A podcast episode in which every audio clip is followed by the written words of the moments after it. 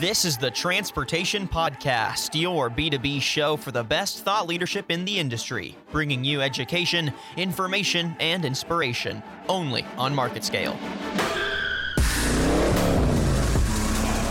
Just to try to reduce crashes and keep traffic moving smoothly, they're going to want a computer behind the wheel rather than a human. If problems mean more money spent on transportation, it can hurt your bottom line.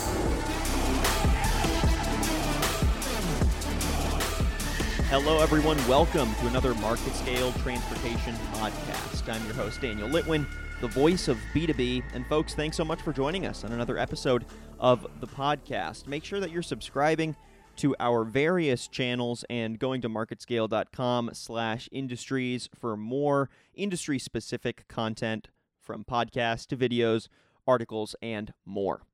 And if you like what you're listening to, make sure you're subscribing on Apple Podcasts and Spotify to our various channels for more. So, folks, on today's conversation, we're highlighting one man's vision, his Robinson R66 helicopter, and his mission for a more sustainable human impact on our planet. Peter Wilson of Three Journeys Round has dedicated his career to exploration, aviation, and traveling the world to inspire, educate, and promote the ideas of living on a better planet through sustainable development. So today we're sitting down with Peter to learn more about his project, Three Journeys Round, its intersection with international aviation, and why he has placed such importance on intersecting the issues of sustainable development, climate change, and poverty. Peter, welcome to the podcast. How are you doing today? Ah, doing great, and thank you for having me.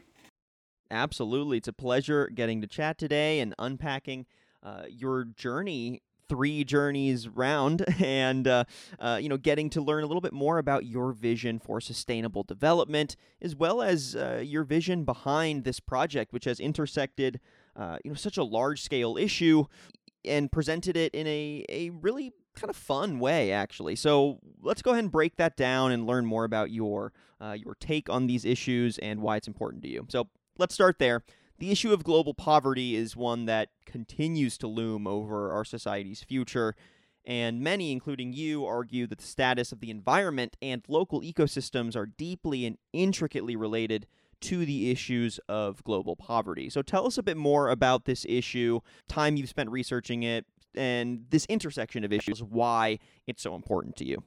Well, in, in terms of the project Three Journeys Round, the purpose of making the journeys became part of um, a project that started out with me deciding I wanted to fly a long way. Um, and at a, at a time in my life, which happened to be about 2015, um, I had the, once I'd sold my businesses, I had the fortunate availability of time to put together a project. And when I started looking at various routes and where I might like to fly a long way, and I started uh, talking to people, it became clear to me that to do it with a purpose was important.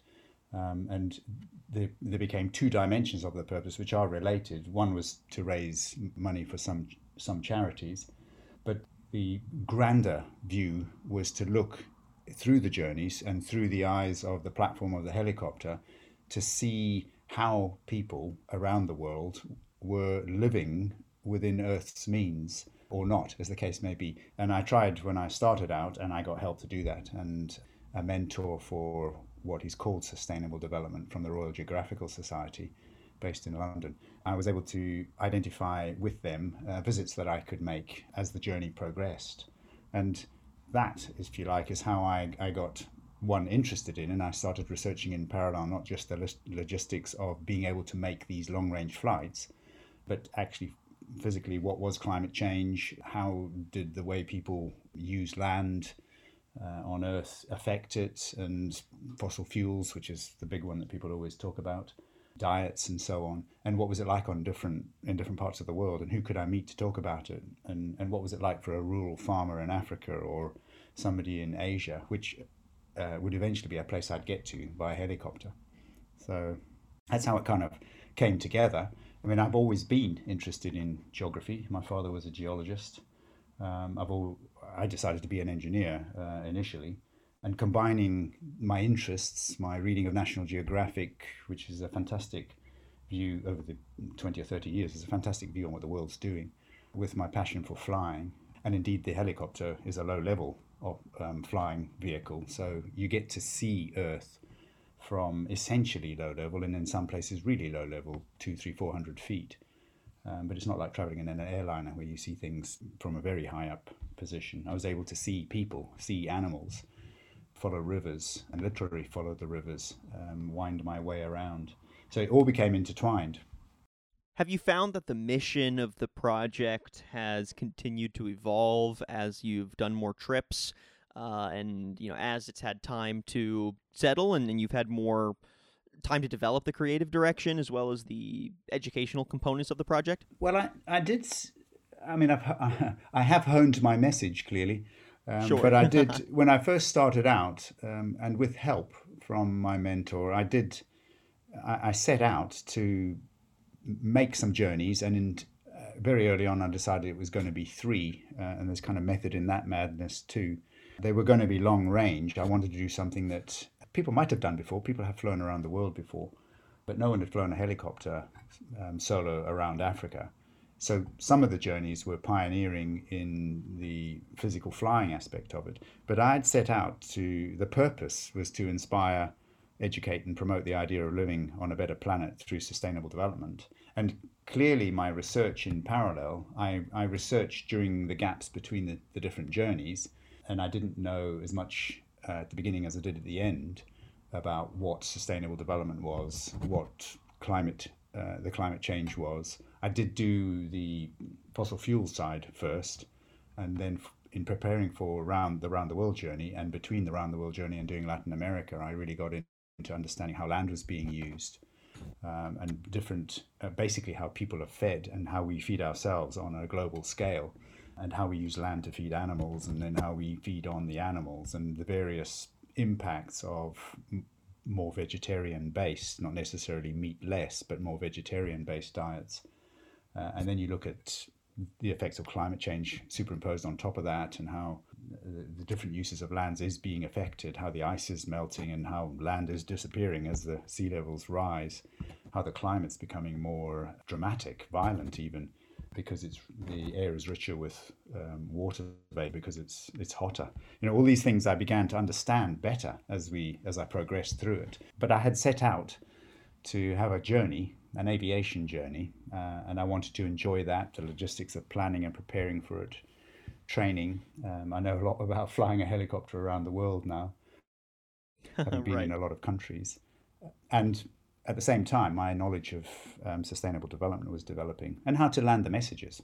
So, the whole project obviously is based around education and inspiration.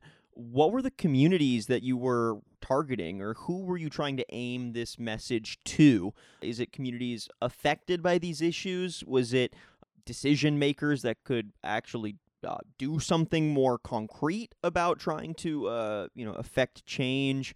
Around reducing their carbon footprint? Who were you really honing this to and why? Well, it's you start out in the beginning thinking I, I can I can find something out and I can say it. Then you realize that somebody like Greta Thunberg at the end, uh, sitting in on a stool in a cold place in, a, in front of a Swedish school going on strike will, will in actual fact within nine months have more of the more of the attention of the whole world about the issue um, and not necessarily be welcomed by big business or others. So I, I did start out thinking if I could tell the stories of people I meet who either are having a tough time of it and through the charitable side of the work, it was Save the Children and an organization called Motivation International who provide wheelchairs for people uh, with spinal difficulties in the third world. Um, I could tell the stories of how people are trying to get access and, and fighting for their place when they are disadvantaged. Uh, and, and you could see poor people being, being helped to not be poor uh, and get their rights. But I also was able to get guided to visit um, UNESCO sites, visit um, conservation projects where people uh, were doing fantastic work and sort of world beating work to protect, for example, in, in Namibia when I went to see the Cheetah Conservation Fund uh, and meet people who are looking after what essentially is an animal that is being squeezed out. And it's an example of lots of animals, big megafauna that's being squeezed out. So I was able to visit different charitable organizations and different eco tourism systems. Uh, usually they're based around in, in different parts of the world around some fabulous ecosystem that's been identified, some scientific research has been done about it, and then the local government or the national government in the area said, you know what, we need to look after this. And that whole process of being able to see it, talk about it, um, write about it, which is what I've done in the end, writing books, uh, making presentations, sticking videos up, and so on, and showing people. I've, I, I will talk to schools, so influencing children now uh, so that they try and do a better job than perhaps we've done or the people before us have done because they're armed with the knowledge that it, that it is very important to do something about it. And if I get a chance, I'll talk to any big businessman. I mean, I've changed the way I live now. I'm more vegetarian than I've ever been. I still eat meat, but I've gone from sort of the everyday to once a week to once a month for some things. I drive a electric vehicle, and people say I still fly a helicopter, but I'm I'm dealing with that too. I offset all my my fossil fuel use at the moment, and I beg the question, you know, what are we going to do about all of these things? It's not doable overnight, and there are massive employment bases that are dependent on uh, work that basically harms where we live, and somehow we've got to transition. And so that's the journey. That's the big journey. So I'm just part of a massive big picture of many, many other people, bigger organizations, better at it than I would say I do. But I've spent the last five years at it now. So you've been flying helicopters since 1998. So clearly this is something that you love. It has become, you know, your your life to some degree. How did your experiences as a pilot affect your view of the world and sort of mold your perception of different communities, different global communities as you got closer to starting three journeys round? Ooh, that's a good one. I mean, I think the the the length of time I've been flying far exceeds the sort of number of hours I've actually flown by comparison with recent years. Um, because my early love of flying came late in my life. I was about 42 years old when I first got into a helicopter, and I was only flying uh, at weekends. I did all my instructor badges, and was a kind of weekend instructor because I was working during the week, and that's how I earned my living.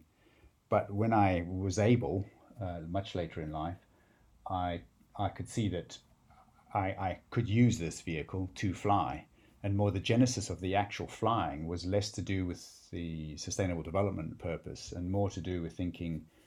Uh, rather than just going out of a weekend and going somewhere in the helicopter, which is you know a nice thing to be able to do. It's it's it's like driving an expensive car somewhere and looking after it and talking to other people about what you've done.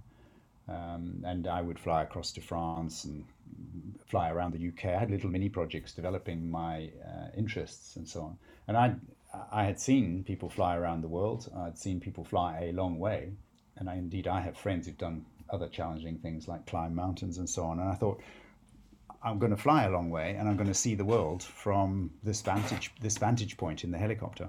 And at that point, it, I don't think the helicopter had changed my view of the world. I think it was once I started flying, I could see what I had imagined would be the case that through the bubble of glass of a of an R66, and there are other helicopters that have bubbles like that, which is not the same as, uh, say, a fixed wing or the little window you get if you're flying higher in a, a commercial flight you have a, an absolutely beautiful view of what's in front of you.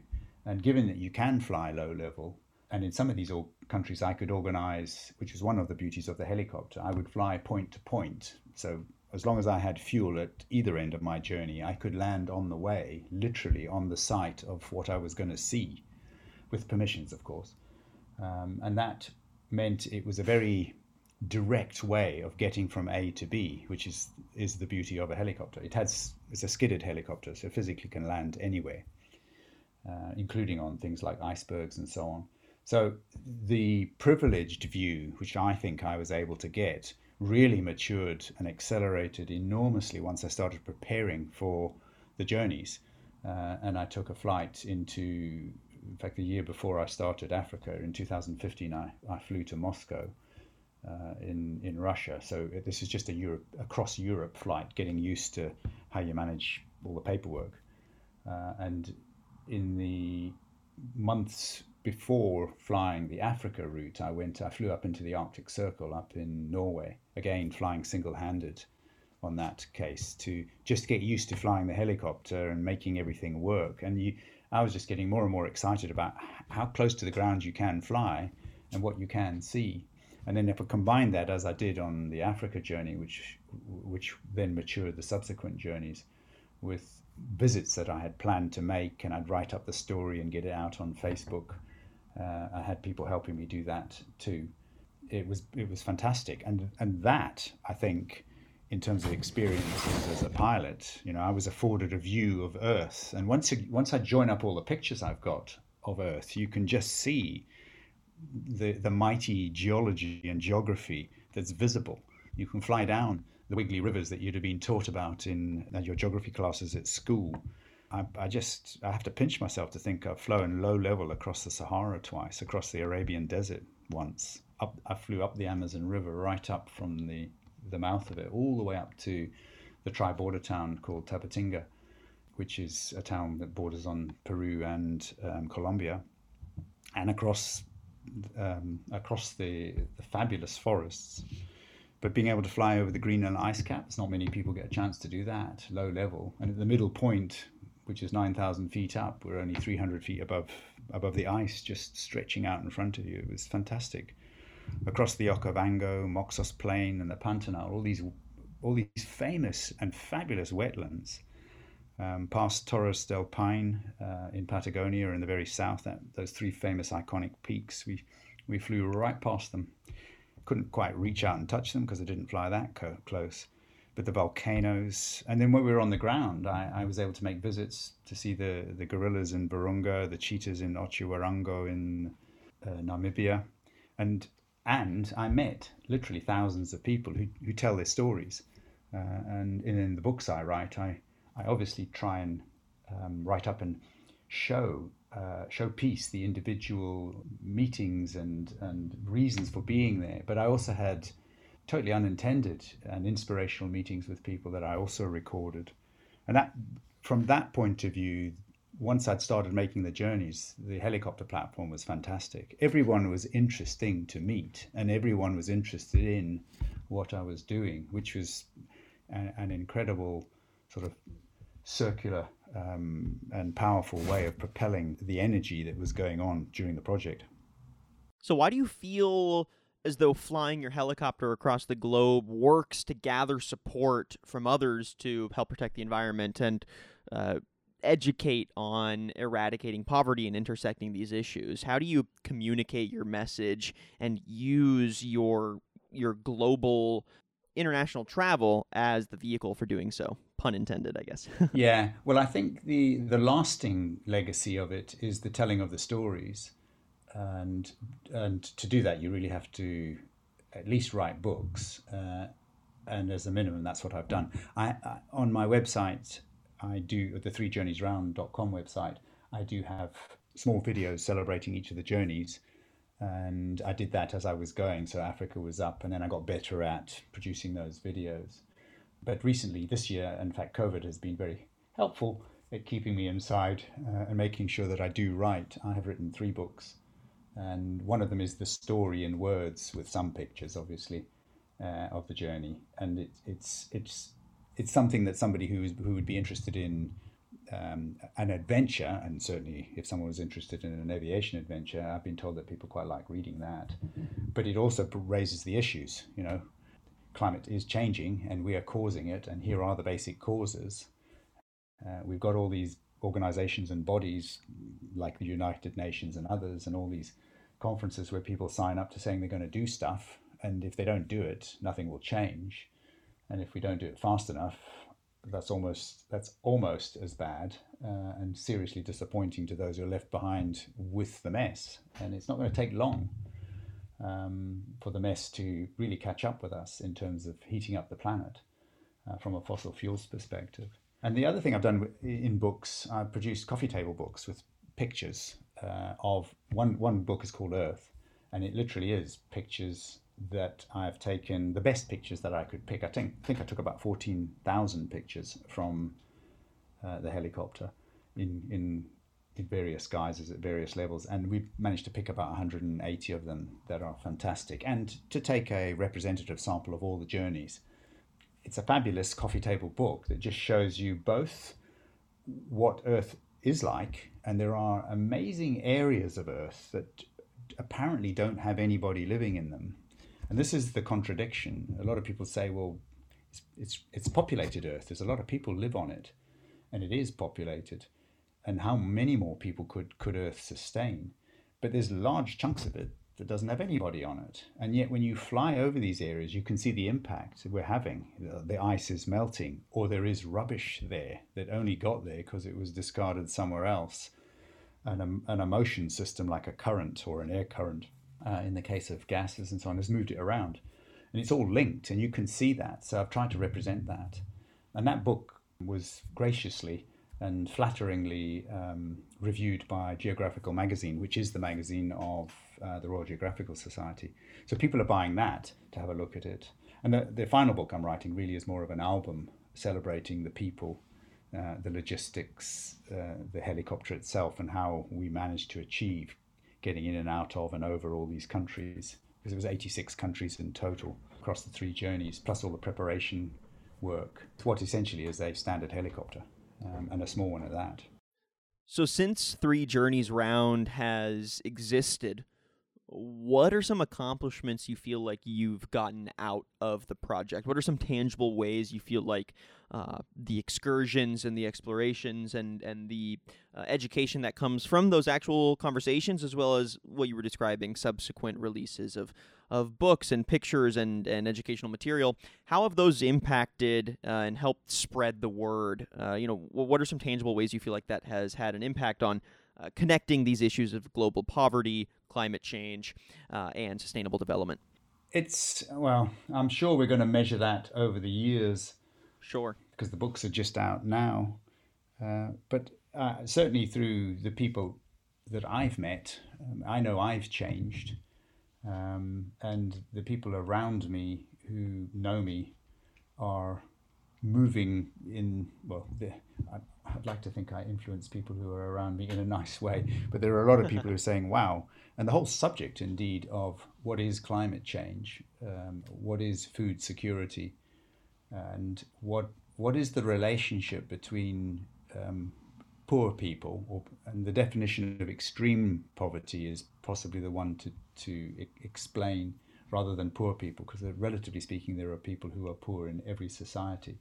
But the ex- extreme poverty definition is living on less than a dollar a day, American dollar a day, or the modern equivalent of that's probably about two dollars a day. And that is people who are they have nothing, they have absolutely nothing, and they are almost systematically denied rights just because of the system they live in. Um, and it's the uh, the potential of the unfairness of that is one dimension of it. But the real problem with that is how we get so many people on Earth um, like that is because extremely poor people tend to have lots of children because it's the children who are the insurance system because there is no other system around these people. They need children to work for them. They need children to support them in their old age. And when you look at the modern uh, and developing and emancipated societies where um, the, the feminine side of it has access to healthcare, food in general is, is better, and there are rights, equal rights for um, everybody, not just the, the, the sexes, you find that the woman chooses to have fewer children because with labor saving devices and so on, they start to choose to have careers and to do things outside, like be a sports person or enjoy sports, other things to do, uh, which perhaps men previously would have had access to. Um, and that balances how many children you have. So there is no economic argument really for maintaining extreme poverty, and yet the world has large areas of it where there is still extremely, uh, there is extreme poverty. Um, and this kind of balance between how many people um, uh, use Earth, which is related to the population and how it grows, and it grows if you have six children or five children per per woman, uh, versus how people who live on Earth use it. And the debate for me, and this is what I've seen, is it's uh, and Europeans don't like me to say this, but it's it's Europe that cut down its forests. It's Europe that's industrialized. America followed later, perhaps, but it's Europe that's started out the production of fossil fuels and the way industry currently works. And the rich um, or, or largely capable organizations, multinational organizations, are geared economically to this um, growth model that says if, if you increase your profits uh, and just make sure your costs are below that, and in a competitive world you have to have competitive cost base, then you can return to your shareholders. But inside there, there is no account being taken of the fact that nature's not free. And when you end up with 8 billion people or north of that living on Earth, how we use, how people use Earth starts to overconsume it. And Earth's ability to clean itself up, tidy things, clean the atmosphere, make, make problems that we've caused, like an oil spill, go away, which in modest amounts it could do, just gets swamped. And this whole project has allowed me to see that and, and, and communicate it. And I'm not saying I'm the only one who's done it because there are lo- loads of organizations that have championed these issues for many, many years. Uh, but it's a big issue now. In the five years I've been involved in Three Journeys Round, I think, you know, my children talk about climate change. They understand what the 17 global goals, the United Nations global goals are. They know them, they get taught them in school they get exercised, not just excited by, exercised by issues like why aren't we doing something about this? Isn't there an alternative to plastic? Why do we why do we keep having to buy things in plastic? And that kind of stuff, you know, that that sort of generational change is, is now starting to happen in a sensible way rather than a, perhaps a, a sporadic or a, it's a group of people and they're counter the, the conservative order of the of the uh, the country. It's more widespread now. So I don't think I've done that, but I've lived through a time when Three Journeys Round has allowed me to see and write about it. And you, you know, the, the biggest challenge I've had faced said to me is why did you use a helicopter? Because it's a, it's fossil fuels. And when I did do the design of the mission, we looked at what was the best way to travel through all these countries I'd wanted to use a helicopter, but I did post rationalize it by saying, well, if I had traveled commercially or I had gone by land vehicles, either trains or literally four wheel drives, and then joined up the rest of the journeys to get to all the places I was going to get to, my, my, my footprint, my fossil fuel footprint, was about the same as using the helicopter. Now, that's not good, it's a fossil fuel footprint but it, but the, the Robinson 66 was an efficient machine flowing efficiently from point to point. Um, and I have that debate with people. They would say, well, you shouldn't have done the thing at all. Uh, and I'm left thinking, well, yes and no. Um, the machine's available. And in 10 years' time, maybe 20 years' time, 30 years' time, the, the fuel that we use to travel will look very different. Um, the way we travel will look different. Um, and that's that's the journey for engineers to help society get to that place. And by having these debates, vigorous or otherwise, uh, polarized or otherwise, as long as we agree that where we are now isn't where we should be, certainly if we want to add another couple of billion people, we can't all be doing this. Um, we need to go and make a cleaner way of traveling. And those debates have been ongoing ever since I started this process. All right, I want to take the back half of this conversation to chat a little bit more about the helicopter uh, and some of the technology that powers your journey and your mission. So, your helicopter is equipped with HeliSAS to improve the safety of the aircraft, which has been really important for you, obviously, since you've flown to so many different areas, uh, and um, you know that travel brings of course, various variables that uh, have to be taken into account for your own, uh, you know, flight safety and making sure that you can maneuver the different terrains. So, can you go ahead and break down some of the technology choices that have powered your helicopter and how they've supported your global flights? Right. Um, when I started, I didn't have the HeliSAS autopilot uh, system on board, um, and I'll, I'll come to that story.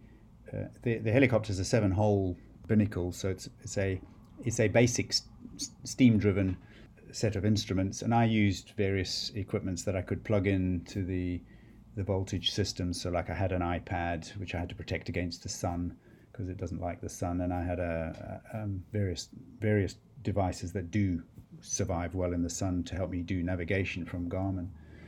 But it, it, essentially, it was a stick flying machine, so it's manually.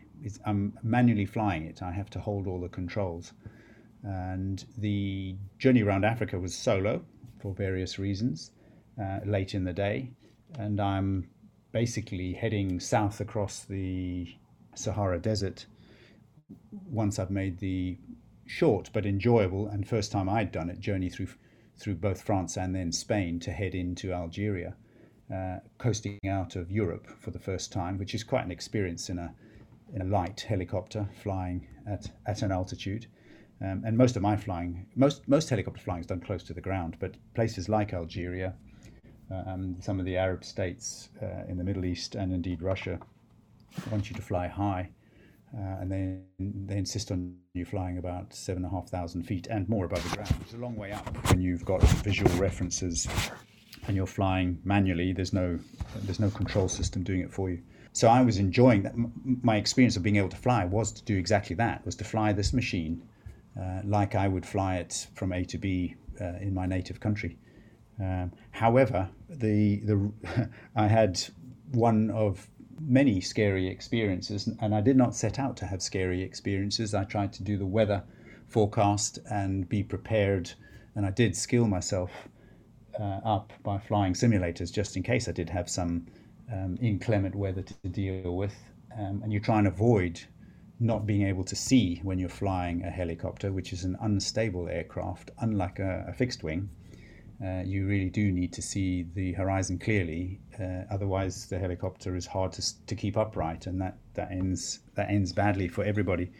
Um, but I had a scary moment in the desert, which was essentially called a brownout. I was flying at seven and a half thousand feet, and instructed to do so by air um, by the Algerian control system. And I was flying from a place called Tamanrasset, which is a town in the south of Algeria and the point of exit from that country.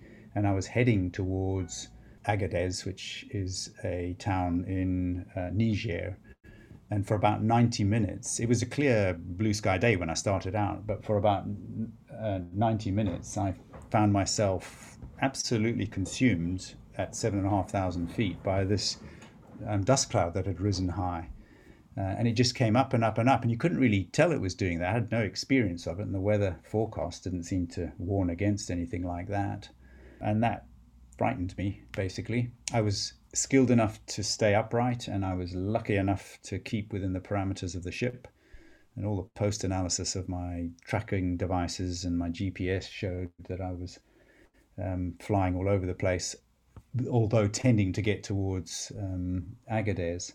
And when I landed there, I was just it, the helicopter was completely covered in dust. I looked like I was a one of these desert rats from the the war days, wearing goggles. My sunglasses were behind my sunglasses was the only part of me that was that was my normal skin color. The rest of me was covered in dust. Took Love ages. It. Yeah, it took ages with the guys around to help me clean the helicopter out, and no other no damage to the helicopter. And even in maintenance now, we still find dust that was clearly deposited during that flight all those years ago. But when I um, got back after the Africa trip, um, which was successful, and I'd experienced more low visibility conditions, both in the desert coming home across the Sudan, and uh, you, the classic low visibility is when you get into sort of misty, foggy type conditions, which you try to avoid, uh, which Africa doesn't have a lot of, but it does have hazy conditions. I talked to people about how I deal with that. And if I separated that I could go in on a simulator and try and train to understand how to fly in these conditions. But the helicopter is not uh, uh, it's not an, an instrument um, rated helicopter. I'm not an instrument rated pilot. The helicopter doesn't have instruments to allow you to do that safely. It has enough instruments to allow you to get out of jail. And part of the solution for around the world was a second pilot, which my wife insisted upon. And I also talked and researched, and this um, product from Genesys called HeliSAS was available. And people around me said, well, you've just got to try it because it gives you the stability and then it gives you all sorts of options to control your height, your heading, and so on. So, with the help of Genesys, it was retrofitted to the helicopter. And that was uh, an absolute game changing difference in terms of providing a stable platform. And the round the world flight went well enough. We had I had another pilot with me as well. That was a much longer mission. Um, it was through many more countries and through many more weather conditions. But when you've got two people, you can share the workload and you can talk to each other. And when things change, as they inevitably do, you get told to to to land at an airport that's not the one you've chosen, or to land on in a way or in a place and it's raining it wasn't when you started it's nice to have two people and you you can sort it but I was so confident, having done that, that I elected to go single pilot again for um, the Latin American journey, which was uh, another north to south journey like Africa was, rather than around the belly of the world. And as I did have two people, but the other person with me was a photographer. Um, so I'm doing all the work again, but this time the only difference was I had the autopilot, two axis autopilot. And it I it's just you know it just improves the safety. It gives you it de-stresses everything gives you much more time, uh, which allows me to do photography as well. Just allows me to handle um, complicated situations much more easily because I know the helicopter is being flown. Um, so, of all the pieces of equipment, when when people ask me technically, what were the things that changed your view of how you would go around the world again? One of them was physically the autopilot. I would not fly an aircraft now on those kinds of missions without an autopilot. And uh, not that I have the means to, to buy my own helicopter, but if I was buying a helicopter and if I was an organization going to buy it for training purposes, I would never specify a helicopter that doesn't have an autopilot. I think it's crazy to fly. You can choose not to use it uh, and therefore give people the experience of flying an unstabilized ship, which is fine but not to have it is crazy, I think. And the second technology is is uh, material. You get this cl- clothing, uh, the covers for the helicopter. The advance in materials these days that allows you to have materials that protect the body against the sun. They are odor eating, so they protect you in that uh, way as well. And they have uh, they're impregnated, so they um, deny the lovely surfaces for mosquitoes. Um, as long as you don't bear too much of your arms, you get you don't get bitten so much. And and the the materials that cover the helicopter were fabulous too. I just thought there's there's a control system which is um, when you look at the HeliSAS as it comes in its boxes, it only weighs about 14 and a half pounds. It's a small piece of equipment, and when you think of the thinness of a piece of material, the, the clever technologies, and those are the things that, that most impressed me. And I explained to people uh, when they asked me what, what was the technology that that improved your lot while you were flying. Um, there were lots of little things we did to the helicopter, of course. You're not allowed to um, bolt things onto helicopters, not legally. Uh, but there were there were all sorts of things that we made, like Velcro things to attach harnesses and to attach beacons and so on. Have things available to you, like your pens in the right place. And once you sit in something and fly it regularly, uh, if you've ever seen a taxi driver. They have everything to hand. It's because that's their work. That's their place of work. The helicopter became a bit like that. So obviously, your flying mission is unique and extensive.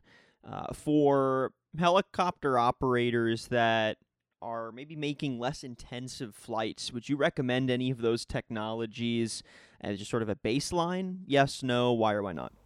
Well, certainly I would. I would for the autopilot. I can remember learning to fly, I think it's about 22 years ago now.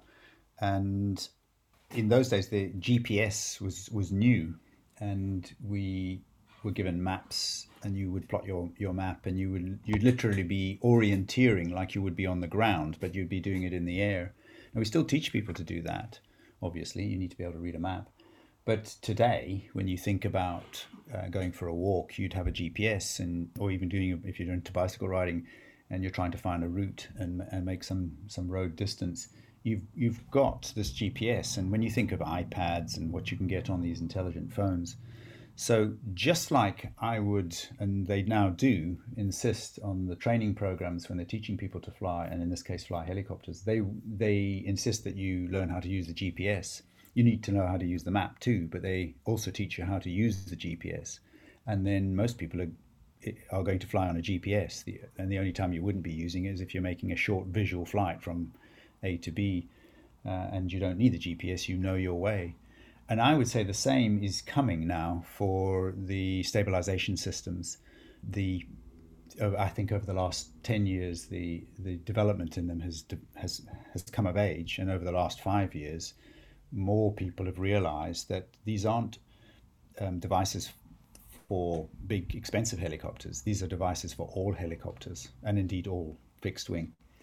And I wouldn't specify an aircraft without it now, and in which case you because the equipment's on the aircraft, you teach people to use it, use it properly, uh, so that it is, it is safe. As with every piece of equipment, if you don't know how to use it, uh, it's it can be a liability. But uh, I think the the the autopilots are fantastic. All right, Peter, that more or less wraps up our conversation for the day. Just one last question for you. Is there anything that our listeners can do to support your cause, learn more about your three journeys round adventures, uh, or just get better educated on some of these intersections of global poverty, sustainable development, and climate change? Well, yes, for sure there is. If you go to my website for this project, which is www.threejourneysround.com, uh, there's an introduction page and some overview uh, material and some resources material stuff all delivered, I think, in a straightforward way that would certainly get you going if if this was a, a topic and indeed the journeys were of, of, interest to you.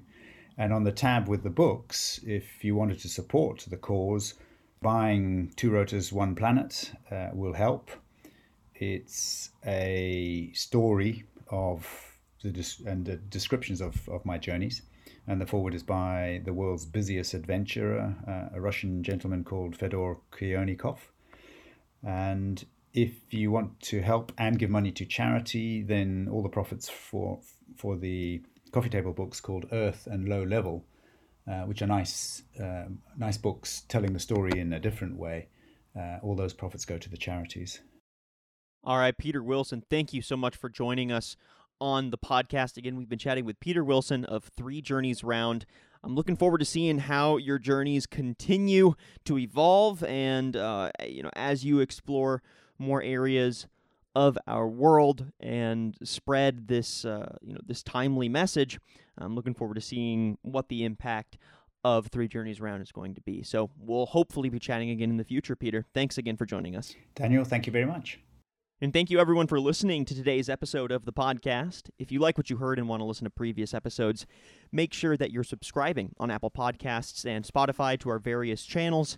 If you'd like a full catalog of those channels, including contributor shows and more specific industry related podcasts, you can go to our website, marketscale.com slash industries, peruse there, or go to our podcast network tab there on the website you'll find our whole catalog of B2B industry vertical podcasts. I'm your host, Daniel Litwin, the voice of B2B. Thanks again for listening, and we'll catch you next time.